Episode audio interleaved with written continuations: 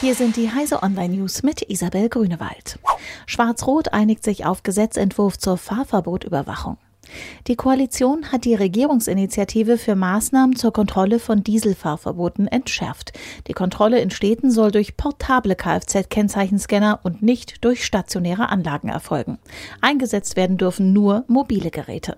Videoaufnahmen sollen damit nicht zulässig sein. Mit der Korrektur will Schwarz-Rot unterstreichen, dass keine umfassende automatisierte Datenverarbeitung erfolgen soll. Es gehe allein um stichprobenartige Kontrollen. Das Wort Überwachung von Fahrverboten hat die Koalition dementsprechend aus dem Entwurf gestrichen.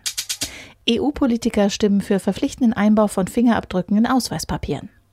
EU-Bürger müssen sich künftig bei der Ausweisbeantragung einer erkennungsdienstlichen Behandlung mit der Abgabe auch zweier Fingerabdrücke unterziehen. Für den Beschluss einer entsprechenden Verordnung hat sich der federführende EU-Parlamentsausschuss für bürgerliche Freiheiten, Justiz und Inneres ausgesprochen. Die digitalen Fingerabdrücke müssen demnach zusammen mit dem Passbild in neu ausgestellten Ausweispapieren eingebaut werden. Bürgerrechtler halten das für rechtswidrig.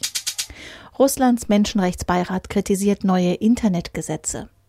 Neue Gesetze sollen Fake News und Missachtung staatlicher Organisationen in Russland vorbeugen.